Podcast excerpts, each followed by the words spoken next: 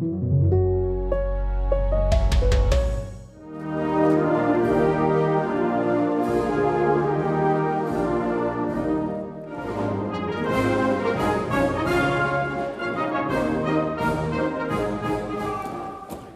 die USA und viele andere Staaten verfolgen wir eine Ein-China-Politik. Ich habe gleichermaßen aber auch deutlich gemacht, dass eine Veränderung des Status quo von Taiwan nur friedlich und in gegenseitigem Einvernehmen erfolgen darf. Ja, die Taiwan-Frage sollen China und Taiwan doch bitte friedlich und einvernehmlich klären. Sie haben es sicherlich erkannt, das war Bundeskanzler Olaf Scholz auf seiner Reise oder sagen wir besser Stippvisite in China. Davor hörten Sie die deutsche und die etwas schwungvollere chinesische Nationalhymne und den Stechschritt der militärischen Begrüßung in der großen Halle des Volkes. Heute war es nämlich endlich soweit. Großer Aufmarsch in Peking. Über keine andere Reise des Bundeskanzlers wurde ja im Vorfeld schon so viel diskutiert. Selbst in der eigenen Koalition stand Scholz damit in der Kritik. Auch hier im FAZ-Podcast für Deutschland haben wir den Bedenken einen großen Raum gegeben. Ich darf Sie da auf die Sendung des Kollegen Andreas Krobock vom Mittwoch verweisen. Da hat unter anderem der grünen Politiker Reinhard Bütikofer harte Worte für die Kanzlerreise gefunden. Dort haben wir auch aufgedröselt, wie eng die deutsche und die chinesische Wirtschaft verwoben sind und wie abhängig vor allen Dingen wir von den Chinesen sind. Das sehen inzwischen viele als großes Sicherheitsproblem und die Warnungen werden immer lauter, nicht den gleichen Fehler zu machen wie mit Russland. Jetzt heißt es überall, wir dürfen nicht zu abhängig werden. Darüber möchte ich jetzt mal zur Abwechslung mit jemandem sprechen, der explizit für einen engen Austausch zwischen Deutschen und Chinesen wirbt, auch heute noch. In unserem Podcast begrüße ich gleich den Ex-Volkswagen-Chef Herbert Dies zu einem ausgeruhten Gespräch. Sie kennen das bereits, manchmal nehmen wir uns hier auch etwas länger Zeit. Und damit begrüße ich Sie ganz herzlich zum FAZ-Podcast für Deutschland, heute am Freitag, den 4. November. An dieser Folge haben Silvia Klaus und Kevin Gremmel mitgearbeitet. Mein Name ist Cornel Budras und ich freue mich, dass Sie dabei sind.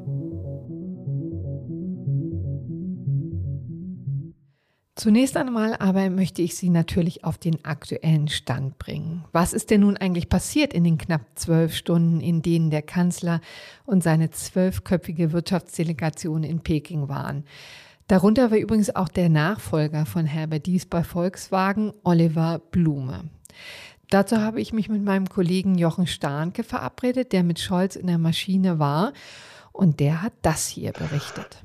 Der Flug war eigentlich sehr geruhsam, allerdings lang. Fast zwölf Stunden sind wir geflogen, gegen 16 Uhr in Berlin losgeflogen ähm, und Ortszeit äh, 9.40 Uhr angekommen, mitten in der Nacht noch in Berlin.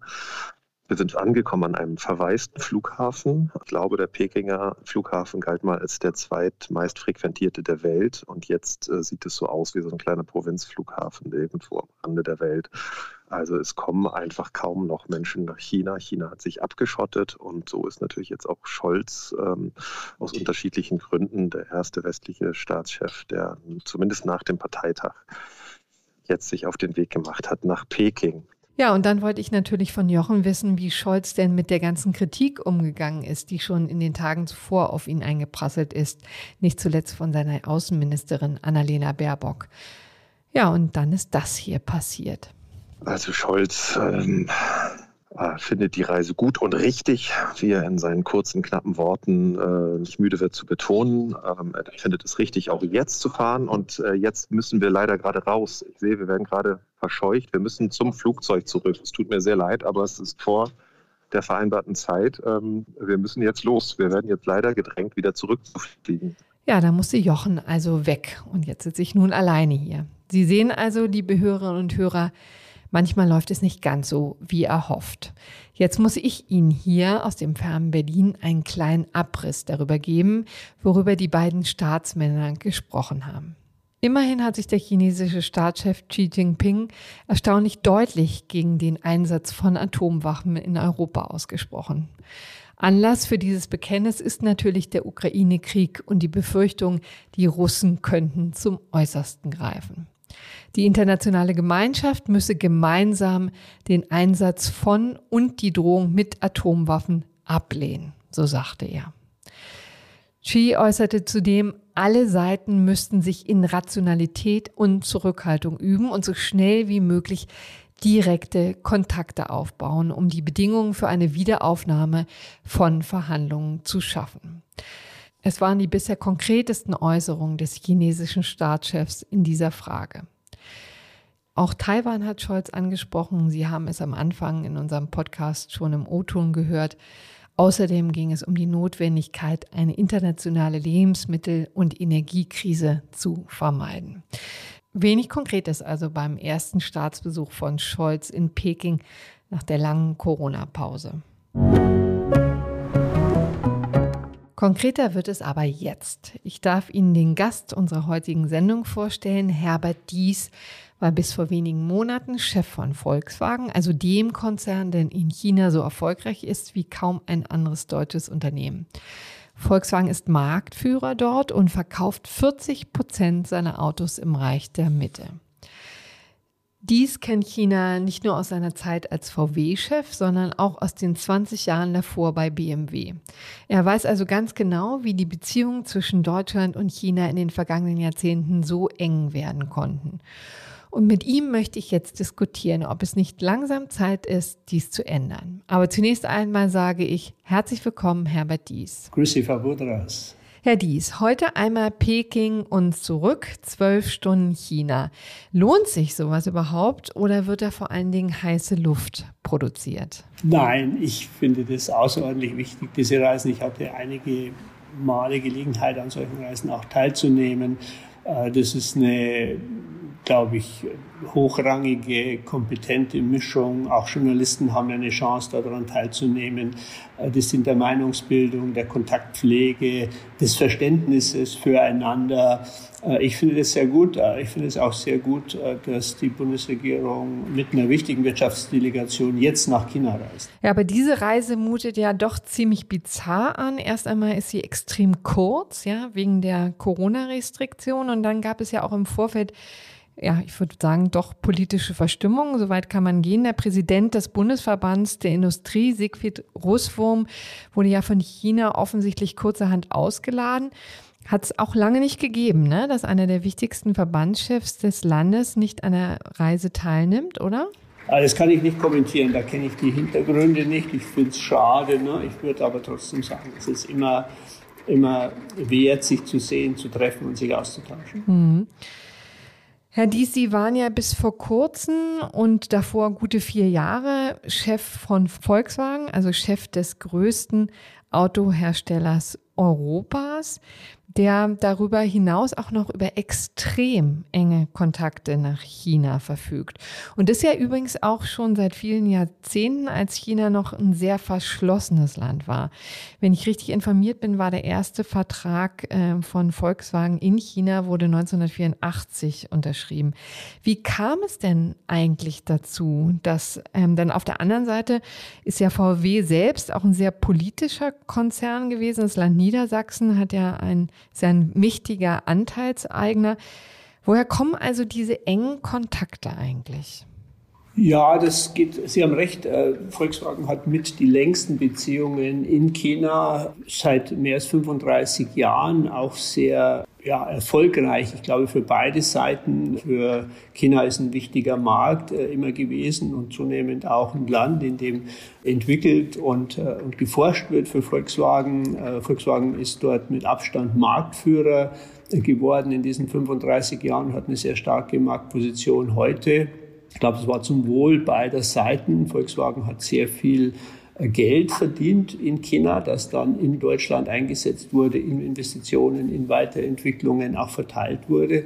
Und China hat sich dadurch natürlich auch technologisch sehr gut weiterentwickeln können, hat einen Markt entwickelt, hat Know-how aufgebaut, also eine sehr fruchtvolle Partnerschaft über eine sehr lange Zeit. Wie kam es dazu? Volkswagen war immer schon ein sehr internationales Unternehmen, auch zu Zeiten von Volkswagen Käfer mit großen Exportmärkten, USA. Volkswagen war das erste Unternehmen, das in Mexiko investiert hat, in Lateinamerika, in Südafrika.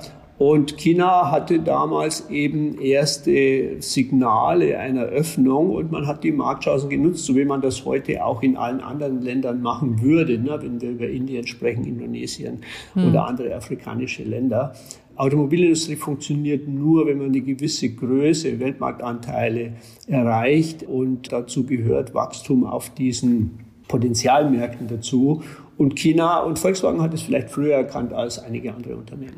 Und war es denn auch eine politische Entscheidung? Denn wie gesagt, die SPD ja, hat ja schon seit langem eine sehr starke Stellung auch in dem Konzern. Ja, das war ja nicht immer die SPD im Landtag da in, in Niedersachsen und das liegt schon weit ja, zurück. Das kann ich nicht beurteilen, aber ich kann mir nicht vorstellen. Es war mit Sicherheit eine, erstmal eine wirtschaftliche Entscheidung, ja. nach China zu gehen. Eine mutige Entscheidung zu der Zeit aber mit Sicherheit getrieben aus dem Interesse des Unternehmens weiter äh, zu stärken, Wachstum zu generieren und auch Gewinne zu erzielen. Hm. Und inzwischen, Sie haben es ja gesagt, es ist ja wirklich ein unglaublicher Markt für Volkswagen. Äh, Volkswagen verfügt über drei. Nicht nur für Volkswagen. Ja, ne? das China ist, wahr. ist halt der größte Automobilmarkt der Welt mit über 20 äh, Millionen Fahrzeugen, doppelt so groß wie Europa, ne? Mhm. mehr als 50 Prozent größer als USA. Also China ist der Automarkt der Welt.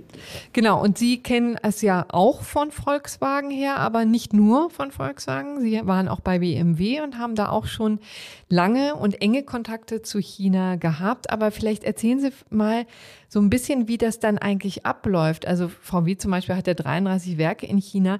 Wie muss man sich denn das vorstellen in der Praxis? Läuft die Produktion da so reibungslos ab wie in Deutschland oder mischt sich die kommunistische Partei da eigentlich regelmäßig ein? Ja, die Produktion, muss ich fast sagen, die läuft wahrscheinlich reibungsloser als in Deutschland. In ja. China haben viele Unternehmen sehr, sehr effiziente Töchter. In, für Volkswagen ist es so, dass das Joint Ventures sind, also äh, mhm. Unternehmen, bei denen Volkswagen 50 Prozent oder nur 40 Prozent beteiligt ist. Weil es auch nicht anders geht, oder?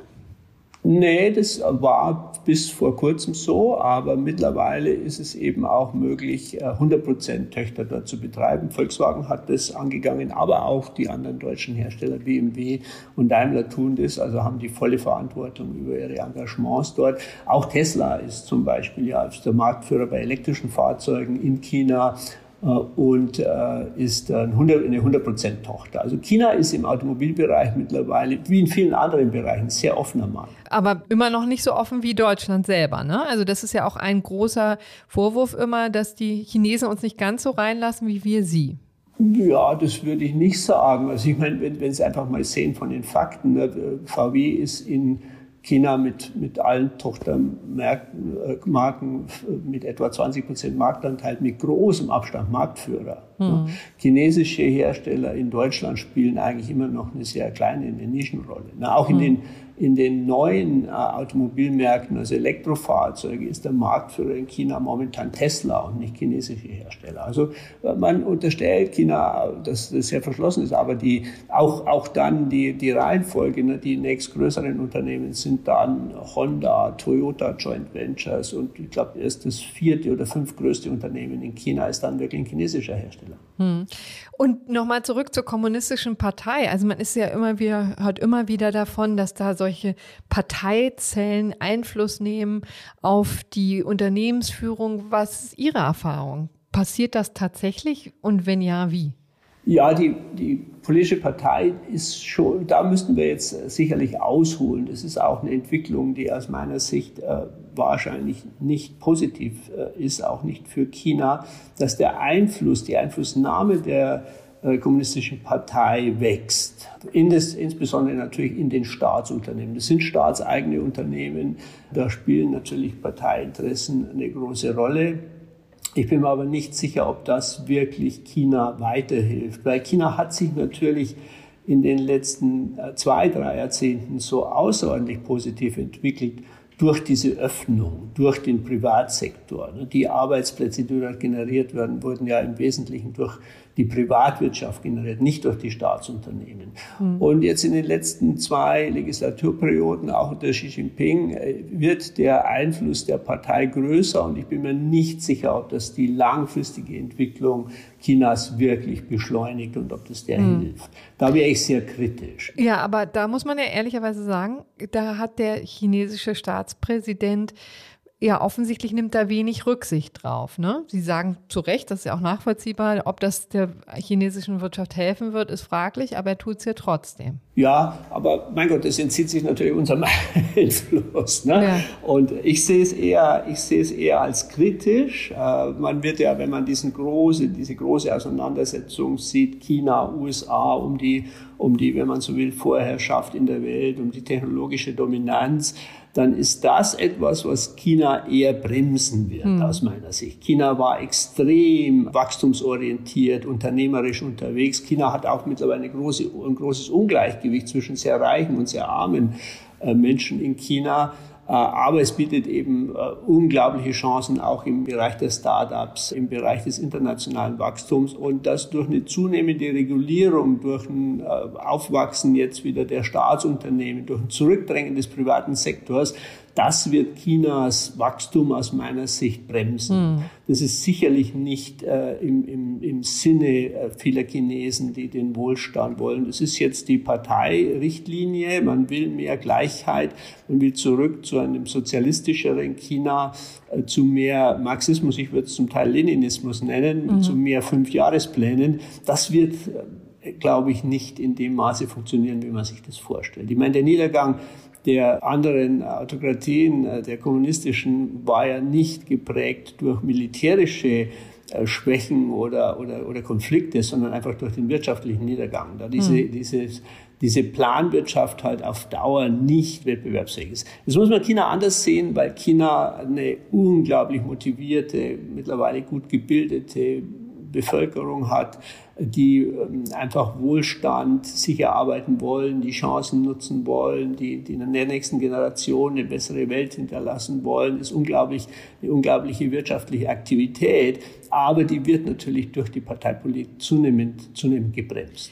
Hinzu kommt ja Corona, darüber haben wir jetzt noch gar nicht gesprochen. Ne? Das ja, ist ja auch absolut. etwas, was die äh, chinesische Führung wirklich mit Vehemenz verfolgt, diese Zero-Covid-Politik hat ja auch keine Scheu, ganze Millionen Städte über Wochen hinweg lahmzulegen. Wie haben Sie die Restriktionen wahrgenommen? Wie wirkte sich das quasi auf die Arbeit aus? Ja, das war vor allem für unsere Mitarbeiter in China natürlich außerordentlich belastend. Man konnte da über Jahre praktisch oder zumindest über viele Monate die Familienmitglieder nicht besuchen in Deutschland. Reisen waren praktisch untersagt. Es war eine sehr schwierige Zeit für die Belegschaften, sicherlich nicht nur die von VW, sondern von vielen Expats. Es gibt ja viele Deutsche, die in China leben. Das war schwierig. Auch geschäftlich war es schwierig, natürlich, weil die persönlichen Kontakte gefehlt haben. Und auch dort äh, bin ich mir nicht sicher, ob diese Non-Covid-Politik letztlich äh, Chinas Wachstum beschleunigt oder eher bremst. Es ist hm. eine Maßnahme, die China abgekoppelt hat die den Austausch äh, verlangsamt, schwieriger macht. Äh, und damit auch die Politik wird man später kritisch hinterfragen müssen, war das denn richtig? Hm.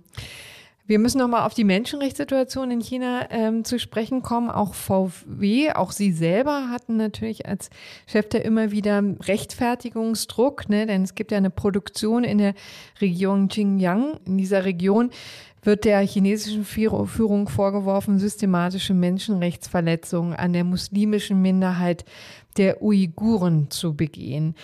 Immer wieder wird auch gefordert, dass VW seine Arbeit dort beenden soll. Sie haben sich immer dagegen gewehrt. Warum? Ja, da muss ich natürlich jetzt auch das Feld meinen Nachfolgern überlassen, wie sie sich dazu positionieren. Ich kann nur sagen, warum ich mich immer gewehrt habe, weil ich eben der Überzeugung bin, dass eine Fabrik dort, die von einem westlichen Unternehmen mitbetrieben wird für die Bevölkerung dort und für die Öffnung, sehr viel positiver ist, als diese Fabrik nicht zu betreiben. Äh, Fabriken zu betreiben bedeutet, dass Handel stattfindet, dass Besuche stattfinden, dass man Kontrollen durchführt über die Arbeitsbedingungen, dass man die Arbeitsbedingungen ja selber mitbestimmt. Äh, dass man auch Minderheitenschutz einfordern kann, dass man darüber spricht. Wenn man dort nicht ist, dann wird darüber weniger gesprochen. Das halte ich für schlecht für die Bevölkerung. Dieses Engagement ist entstanden in einer Zeit, als man wirklich auch diese Region noch stärker wirtschaftlich entwickeln wollte. Und Automobilunternehmen werden in der Regel dazu aufgefordert, daran mitzuhelfen. Automobilindustrie generiert viel Wohlstand, Arbeit und ist deswegen immer im, im Fokus, wenn es darum geht, Wohlstand zu schaffen in Regionen. Und äh, das war lange vor meiner Zeit, äh, als man sich dazu entschlossen hat. Ich hielt es aber für falsch, sich zurückzuziehen. Mhm. Ich halte es für besser, dorthin zu fahren, äh, Missstände, soweit es die gibt, hinzuweisen, sicherzustellen, dass es in dem eigenen Umfeld, in der eigenen Wertschöpfungskette, bei den eigenen Zulieferern eben nicht zu Menschenrechtsverletzungen, nicht zu Zwangsarbeit kommt. Und, und kann man Schutz das? der Minderheiten. Ich halte das vernünftiger. Und Volkswagen war schon immer, Volkswagen glaube ich, hat da eine, eine große Verantwortung, so viel darf ich sagen. Aber Volkswagen war häufiger schon in solchen Situationen in Südafrika, in Lateinamerika und Nelson Mandela hat einmal gesagt, nachdem er an der Macht war, befragt dazu, war es eigentlich richtig und nicht nur Volkswagen, sondern mehrere deutsche Unternehmen waren ja, war es richtig, dass die zur Apartheid geblieben sind. Und Nelson Mandela hat gesagt, es war richtig, dass sie zur Apartheid geblieben sind und dann eben für den Aufbau, am Aufbau des Landes mitgeholfen haben. Hm. Sie haben gesagt, man kann dann als Arbeitgeber auch die Arbeitsbedingungen kontrollieren, auch auf Missstände hinweisen und die vor allen Dingen auch abstellen. Ist das tatsächlich so? Also können Sie quasi garantieren, dass man in diesem Werk nichts passiert ist, was gegen Menschenrechtsverletzungen verstößt? Ja, nach allem Ermessen, das, das ich dazu habe. Ich habe auch mehrmals, ich hatte jetzt auch vor, das Werk nochmal selber zu besuchen. Das ist häufig besucht worden durch äh, auch deutsche Mitarbeiter aus der Zentrale, aus unserem Expat. Also da wird man sicherlich alles tun, was man tun kann. Gut, kommen wir zu der Abhängigkeit von China. Das ist ja auch immer ein Thema, was hier uns in Deutschland bewegt, mehr denn je jetzt, insbesondere nachdem wir die, dieses Übel in Russland gesehen haben und jetzt sehen, wie hilflos wir davor stehen sozusagen. Inzwischen verkauft Volkswagen oder ja die Hälfte seiner Autos in China. Viele andere Autohersteller, Sie haben es gesagt, sind ebenfalls sehr präsent im chinesischen Markt. Wurde Ihnen früher dabei eigentlich schon mulmig? Das ist eine gute Frage. Ich würde nicht sagen mulmig, weil es ist natürlich immer gut, wenn man in einem Markt eine gute Marktposition hat, der dann auch wächst und Wachstumspotenzial hat. Natürlich hat, und da glaube ich, kann ich das auch für die deutsche Automobilindustrie sprechen, äh, die deutsche Automobilindustrie immer versucht, Exportmärkte zu erschließen also weltweit. Deswegen ist es auch ein bisschen naiv zu sagen, Mensch, wieso alles nach China und warum nicht jetzt äh, mehr nach Japan oder nach USA? Äh, das ist eine Unterstellung, die nicht stimmt. Die deutsche Automobilindustrie hat immer versucht, jede Marktchance zu nutzen und ich kann mich selber an Aktivitäten erinnern mit Kleinstwerken, mit fünf Autos pro Tag in Afrika, in Indonesien, in vielen Ländern. Aber es ist eben so, dass die Welt des Automobils sehr stark von, von großen Märkten geprägt ist. Und da ist mittlerweile einfach China nicht irgendein Markt, sondern der Automarkt der Welt. Es ist, und auch mit dem größten Wachstumspotenzial, mit mittlerweile eben 20 Millionen Fahrzeugen pro Jahr. Das ist zweimal so viel wie in Europa oder auch im Premium-Bereich.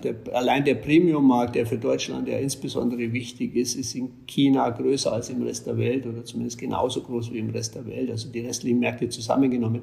Das heißt, natürlich kann man sich eine Welt ohne China vorstellen, aber das ist eine sehr viel ärmere Welt, wo es dann mhm. einfach um die Hälfte der Autos geht oder um 40 Prozent weniger, weil die gibt es eben nicht in anderen Märkten. Diese Märkte gibt es nicht in Indien oder in, äh, das wurde auch nicht verschlafen von der deutschen Automobilindustrie, sondern da gibt es eben sehr starke Importbeschränkungen, hohe Steuern und Zölle, einen Schutz gegen Premium-Autos aus Deutschland. Und von daher glaube ich schon, dass wir auch gut daran tun, nicht zu sagen, also lass uns doch auf, auf andere Märkte schauen. Wir müssen schon China weiter bedienen können und dort wettbewerbsfähig sein. Äh, wir werden China nicht ersetzen können durch andere Märkte. Mhm. Das tut die Automobilindustrie seit Jahrzehnten. Ich glaube, es ist auch mehr oder weniger erfolgreich. Aber China ist einfach so groß. China ist nicht irgendein anderer Markt, sondern einfach äh, im Premium-Bereich der Automobilmarkt der Welt. Sie sind ja in Ihrer China-Liebe, ähm, möchte ich es jetzt mal sagen, auch noch weitergegangen. Im Sommer haben Sie in einem Interview mal gesagt, im Interview mit dem Spiegel, man müsse die Deutschen wachrütteln. Hierzulande wird extrem unterschätzt, wie stark unser Wohlstand von China mitfinanziert wird. Was meinen Sie damit konkret? Wie viel schlechter würde es Deutschland gehen ohne China? Ja, da habe ich keine Prozentzahlen. Da gibt es sicher Volkswirte, die das besser ausrechnen können. Aber es ist schon so, dass es ja nicht nur im Automobilbereich China eine große Rolle spielt, sondern auch in der Chemie, bei den Halbleitern, mhm. im Maschinenbau insbesondere, auch in der Lebensmittelproduktion. China ist einer der größten, habe hab ich auf so einer Reise gelernt, einer der größten Abnehmer unserer deutschen Schweineproduktion. Äh, also das geht schon quer äh, durch und es wird eben sehr viel Wohlstand in China generiert, der dann in Deutschland gelebt wird. Nicht nur Wohlstand, sondern auch äh, Investitionen, die in Deutschland getätigt werden.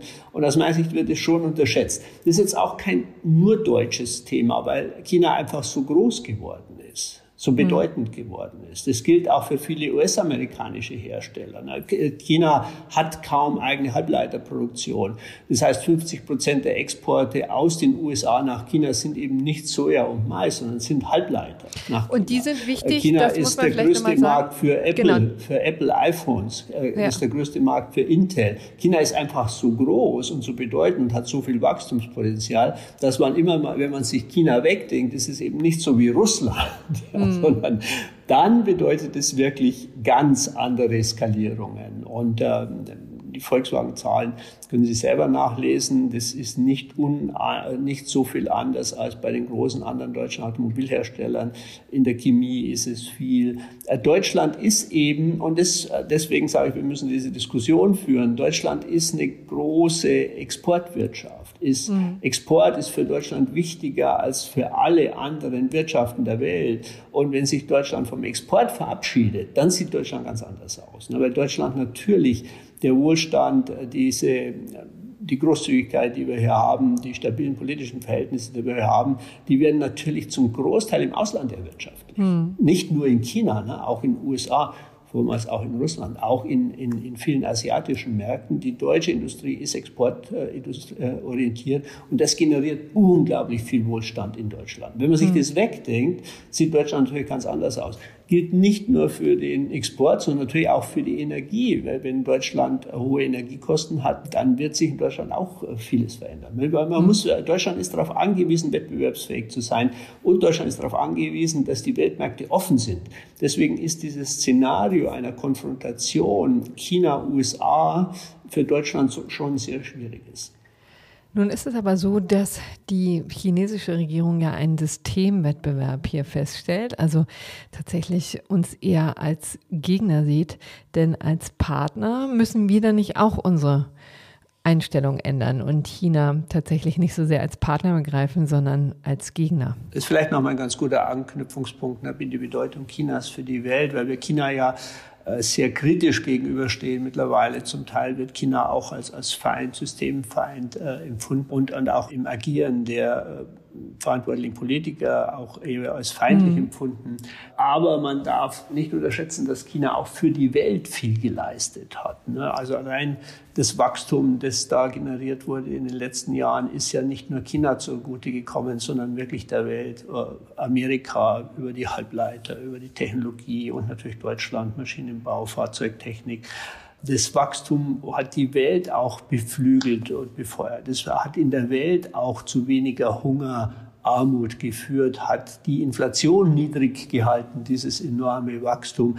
In der äh, Finanzkrise 2009 hat China durch ein schnelles, beherztes Handeln im Prinzip die Wirtschaft der Welt wieder in Schwung gebracht. China war eigentlich immer konstruktiv beim Thema Klimapolitik etwas defensiver vielleicht als, als wir, aber immer auch committed, ist der größte Hersteller von äh, Windanlagen, äh, von Solarkollektoren, ist auch committed, äh, ist bei Elektrofahrzeugen äh, mittlerweile weltweit führend, trägt viel bei zur Innovationskraft der Welt und äh, das äh, geht aus meiner Sicht in der jetzigen Diskussion ein bisschen unter. Es wird die Systemrivalität äh, vorgeführt, aber China hat eben auch sehr positive Effekte auf die Welt gehabt und kann sie auch in Zukunft haben. Und deswegen plädiere ich eben sehr stark, dass wir mit China einen rationaleren Umgang pflegen sollten, unsere Chancen nutzen natürlich auch unsere IP schützen und unsere Interessen wahren, aber China eben nicht nur als Feind zu sehen, sondern auch als wichtigen Partner. Aber hat es sich nicht geändert, Herr Dies? Denn Sie haben ja jetzt auch selber festgestellt, wir stehen noch unter dem Eindruck des Parteitages und wahrscheinlich kann man jetzt schon auch sagen, dass China nicht nur eine Autokratie ist, sondern direkt in eine Diktatur reinrauscht, zumindest darauf zusteuert, muss sich nicht jetzt auch etwas ändern. Ja, aber das kann ja nur vom chinesischen Volk ausgehen, wenn man mit der Führung nicht zufrieden ist. Na, ich glaube, es wäre vermessen, wenn wir sagen als, als Deutsche, äh, wir, wir führen in China einen Systemwechsel herbei. Hm, nee, das kann man ja in der Tat auch nicht fordern, aber wir können ja unsere Wirtschaft ändern und unsere Zusammenarbeit. Ja, aber das, das ist auch vermessen. Ne? Ob wir dorthin Autos liefern oder nicht, das ist China ziemlich egal. Ja? Darf ich mal unterstellen. Ist das so? Ja, das gehe ich schon davon aus. Äh, weil Autos können die äh, mittlerweile selber bauen. Äh, natürlich ist eine dedizierte Wirtschaftspolitik erforderlich. Und ich darf da anführen, dass die US-amerikanische aus meiner Sicht außerordentlich erfolgreich war, beginnend mit Trump. Äh, Trump hat da in China sehr stark gewirkt mit der Beschränkung der Halbleiterexporte in dem Top-Bereich. Ne? Also äh, unter 10 Nanometer Halbleitertechnologie ist praktisch für China nicht mehr zugänglich seit diesen Sanktionen. Äh, Huawei äh, wurde extrem getroffen durch diese Sanktionen, aber dennoch hat man mit China weiter Geschäfte gemacht. Dennoch ist China wichtiger Handelspartner bei Halbleitern, bei äh, IT-Unternehmen, in der Automobilindustrie. Tesla ist der größte Hersteller in China. Ne, eine dedizierte Politik im Umgang mit China ist mit Sicherheit sinnvoll um eben Vorteile in den USA zu halten, die man da gerne haben möchte, um, mhm. um äh, langfristig überlegen zu bleiben.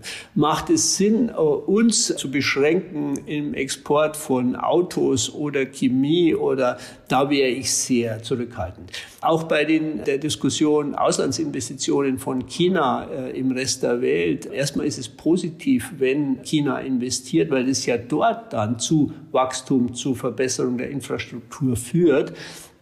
Die Diskussion um den Hafen äh, habe ich so am, am Rande miterlebt. Das kann man natürlich sehr emotional diskutieren. Aber wichtiger sind natürlich strategische Themen, technologische Themen. Mhm. Ich hatte Bedenken damals, als wir, ich glaube 2016 war es, KUKA an China verkauft haben. Mhm. Das hätte China nicht gemacht mit einem großen Roboterhersteller oder mit dem, einem der größten Roboterhersteller der Welt. Na, da sollte man aus meiner Sicht sehr wohl unsere Interessen wahren, aber China jetzt einzuschränken in allen Investitionen, das macht aus meiner Sicht überhaupt keinen Sinn. Aber reden wir mal über ein nicht ganz unwahrscheinliches Szenario. Also wenn China seine ziemlich ungeniert vorgetragenen Drohungen gegenüber Taiwan wahr macht und das Land überfällt, quasi wieder zurückholen möchte, wie es ja immer formuliert, ähm, dann wäre das Minimum ja Wirtschaftssanktionen. Was passiert dann mit uns, beziehungsweise wie müssen sich deutsche Unternehmen dann verhalten? Wird das nicht ohnehin darauf hinauslaufen, dass wir uns beschränken müssen? Das hatte ich schon angedeutet. Also dieses Konfliktszenario USA, China, dann im Prinzip fokussiert auf die Thematik Taiwan. Das ist natürlich ein, ein Albtraum-Szenario für die Welt. Weil allein schon, wenn man überlegt, was in der Halbleiterindustrie passieren würde, ist es ein Trauma. Aber dann auch, was im Rest der Welt passiert, wird einfach dazu führen, dass die Welt erstarrt. Ja, das muss man hm. einfach so sehen. Dass wir wieder zurück sind in einem mindestens kalten Krieg, wenn nicht gar ja, der Taiwan wäre natürlich ein, ein, ein, äh, absolutes äh, ein Szenario, das man aus meiner Sicht aus beiden Seiten äh, vehement vermeiden sollte, weil das würde die Welt, der Welt ganz großen Schaden zufügen. Das ist ein, ist ein größerer Komplex, den könnten wir ein bisschen ausarbeiten hier, weil Taiwan einfach für die Welt so eine große Bedeutung hat in diesem mhm. spezifischen Sektor Halbleiter, so dass es aus heutiger Sicht das Risiko vielleicht gar nicht so groß ist, dass, da, dass man da einen Überfall denkt. Ich glaube auch nicht, dass das der, der, der Plan, der chinesische Plan war. Der chinesische Plan war immer, Taiwan irgendwann wieder zurückzuholen zum Mainland China. Man hat sich sicherlich vorgestellt, es so ablaufen zu lassen wie in Hongkong, ne, durch eine, eher eine Assimilation über die Zeit. Äh, dieses wirkliche Aggressionsszenario Wobei, ist für die Welt. Gesagt, ganz kurz ein, einhaken bei Hongkong. Auch das geht ja ziemlich brachial. Ne? Das ist ja nicht nur eine einfache Assimilation, sondern da wird ja auch, werden ja auch brutal Fakten geschaffen. Auch das würde ich jetzt erstmal als Fehlschlag für China abhaken, ne? weil das ging zu schnell. Natürlich hat man immer darauf hingearbeitet, dass Hongkong an Bedeutung verliert. Wir westlichen Unternehmen haben übrigens dazu beigetragen, indem wir eben auch umgesiedelt sind von Hongkong nach Mainland China mit unseren Headquarters nach Shenzhen. Und Shenzhen äh, ist zur Blüte gekommen und das hat dazu geführt, dass Hongkong so ein bisschen ausgetrocknet ist. Ähnliches Szenario könnte mit äh, Taiwan passieren. Aber gerade durch diese Aktivitäten in Hongkong, glaube ich, hat sich China da einfach auch sehr viel Feinde geschaffen, auch in Taiwan. Heute sind 95 Prozent der Taiwanesen gegen den Anschluss. Na, man müsste also hm. gegen eine 20 Millionen Bevölkerung dort agieren, was schon sehr schwer vorstellbar ist. Und äh, auch die Abhängigkeiten der Welt sind so von Taiwan, äh, dass Taiwan heute, glaube ich, in einer relativ sicheren Position ist. Das kann sich ändern in Zukunft, wenn die Abhängigkeiten abnehmen, was ich nicht für gut fände. Aber heute würde ich sagen, dass Taiwan aufgrund dessen, dass die ganze Welt in Taiwan Halbleiter kaufen muss derzeit, und zwar nicht nur die USA oder Europa, sondern auch China, äh, ist äh, Taiwan relativ sicher heute. Hm. Mit der Verlagerung dieser Kompetenzen aus Taiwan raus nach Europa in die USA mag sich das ändern. Aber welche Schlüsse müssen wir denn jetzt aus der aktuellen Entwicklung in China ziehen? Die kann uns ja nicht kalt lassen. Ne? Also was würden Sie sagen, was muss jetzt getan werden? Ja, ich finde, ich darf nochmal begründen. Ich, finde die Reise wichtig. Wir müssen den Dialog mit China offen halten. Wir müssen unsere Position vortragen. Ich glaube schon, dass es auch der Kommunistischen Partei gut tut, zu reflektieren, ob das, was sie da eigentlich vorhat, auch manifestiert im Parteitag, ob das in die richtige Richtung führt. Die werden das auch äh, überdenken aus meiner Sicht. Aber glauben Sie tatsächlich, dass ähm, die chinesische Regierung reflektiert? Also es hörte sich ja anders an, ne? Ja, das glaube ich ja? schon, weil letztlich äh, wird sich jedes Regime, insbesondere das chinesische, damit auseinandersetzen müssen, wie viel Wohlstand kann es generieren. Die chinesische Bevölkerung ist sehr äh, fokussiert, ihre Lebensumstände zu verbessern, Fortschritt zu machen, äh, mehr Einkommen zu haben, reisen zu können, auch in der Welt angesehen zu sein. Hm. Äh, und die chinesische Partei, das sind 100 Millionen Chinesen etwa, die kann sich davon nicht abkoppeln. Die hört auch sehr genau hin. Ich glaube schon, dass man dort reflektieren wird. Aber woher nehmen Sie Ihren Optimismus? Weil ich muss ja sagen, insbesondere seit, spätestens seit Corona sind wir geheilt von der Annahme, dass der wirtschaftliche Aufschwung sozusagen vieles bestimmt, was die chinesische Regierung macht, dass sie auch getrieben ist davon, tatsächlich Wohlstand für ihre Bevölkerung zu schaffen. Da sieht man ja schon an Corona, dass es nicht so ist, dass es denen herzlich egal ist. Die wollen ihre Politik durchsetzen. Wieso sollte das ausgerechnet jetzt in diesem Zusammenhang anders sein? Historisch gesehen ist es schon eben so, dass dieses System Leninismus, Marxismus eben nicht funktioniert, bisher nicht funktioniert hm. hat. Und das kann man an allen Volkswirtschaften sehen. Und letztlich hat das dann in einen ja, ich sag mal, dazu geführt, dass Russland eben in dem Zustand ist, in dem es heute ist, dass es die DDR nicht mehr gibt, dass äh, die osteuropäischen Länder heute alle demokratische Systeme sind.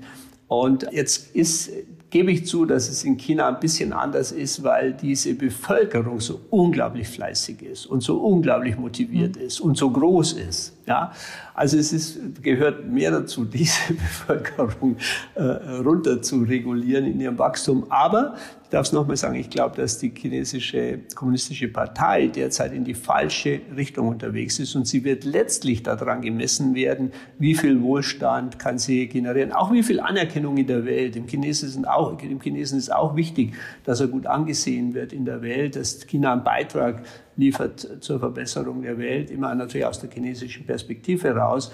Aber ich glaube, da wird man nicht vorbeikommen. Was kann passieren? Natürlich, dass man sich einigelt in eine nationale Politik und ich muss ganz ehrlich sagen, wir haben die, die, die äh, Beiträge auf dem Parteitag, haben mir Sorgen gemacht äh, von Xi Jinping. Er hat das mhm. Thema Klimawandel nicht einmal erwähnt. Er war sehr defensiv, sehr auf Verteidigung eingestellt. Den Privatsektor hat er praktisch nicht erwähnt.